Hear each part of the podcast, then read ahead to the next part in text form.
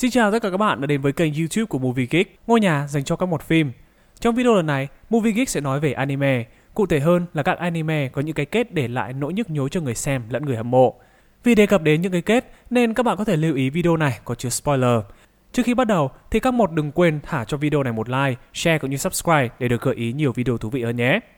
Anime và manga đều là các sản phẩm giải trí chất lượng đem lại nhiều kiến thức cũng như cung bậc cảm xúc khác nhau cho chúng ta. Nhưng không hẳn sản phẩm nào cũng đem lại những cảm xúc tích cực mà trái lại là cảm giác bức xúc, tức tối và phẫn nộ do những cái kết của chúng không được thỏa mãn. Dưới đây là những anime có manga gốc có những cái kết trời ơi đất hỡi, xem xong chỉ muốn cất vội poster vào góc để nuốt cơn tức mà thôi. Một trong những bộ soyo yosei có cái kết nhiễu loạn tinh thần người xem nhất. Domestic na Kanojo xoay quanh tam giác tình yêu giữa Nasio, Hina, cô giáo mà cậu thầm mến và em gái của cô Rui khi cả ba người đều sống cùng dưới một mái nhà do cha mẹ của hai bên tái hôn với nhau. Với nội dung mới lạ, dựa trên những mối quan hệ hơi trái với luân thường đạo lý, bộ truyện gốc đã thu về số lượng người xem lớn để đón chờ cách mà khán giả kết thúc trong mối quan hệ rối nùi này như thế nào.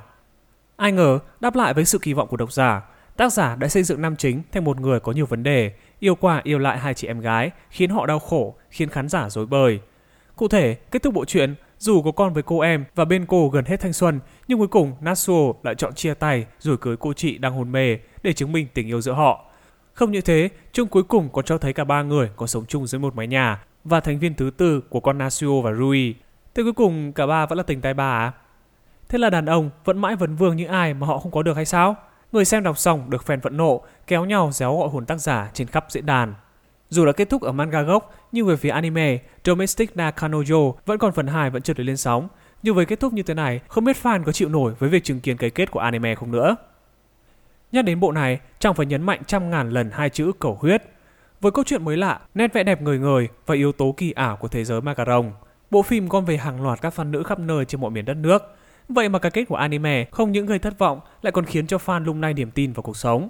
Vampire Night là câu chuyện về tình yêu tay bà giữa Yuki Kaname, một ma cà rồng, sau này được biết đến chính là anh ruột của Yuki, và Zero, anh bạn thân kiêm thợ săn ma cà rồng. Tất cả bọn họ đều sống trong một thế giới u ám, thù hận, đẫm máu nhưng không kén phần lãng mạn. Nơi đây còn cho phép ma cà rồng được kết hôn cận huyết.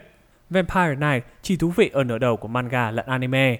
Càng về sau, tác giả lại càng đuối và dẫn dắt nữ chính một cách bế tắc trong việc chọn lựa giữa hai người mình yêu. Dù yêu anh trai của mình, nhưng Yuki cũng mãi vấn vương anh bạn Zero và cuối cùng cô cũng đã quyết định lấy luôn cả hai người để cho mỗi người một đứa con để làm vốn. Ở phiên bản anime, hai anh em Kaname và Yuki cuối cùng cũng đã đến được với nhau, nhưng cả hai là anh em ruột nên cái kết này ít nhiều cũng đã gây tranh cãi. Trong khi đó ở manga, tam giá tình yêu của truyện đã để lại nỗi ác mộng cho độc giả.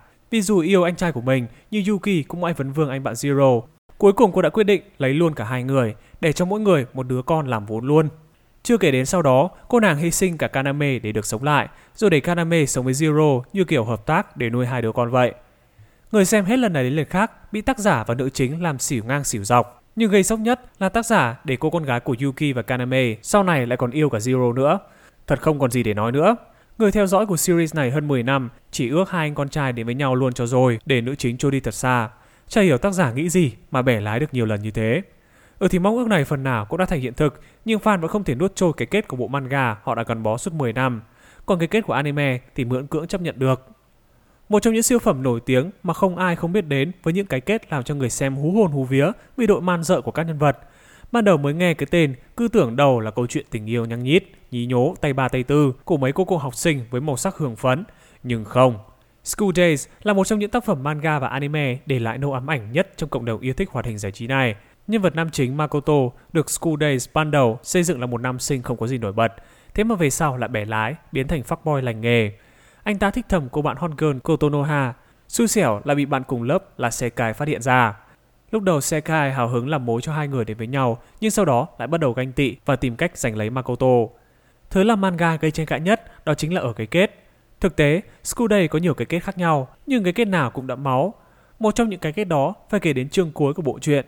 Trong manga, sau khi Makoto chọn đến với Sekai, Kotonoha đã vẫn nộ tính đâm Sekai, nhưng nam chính đã kịp thời nhào vô và giúp đỡ như anh hùng cứu mỹ nhân.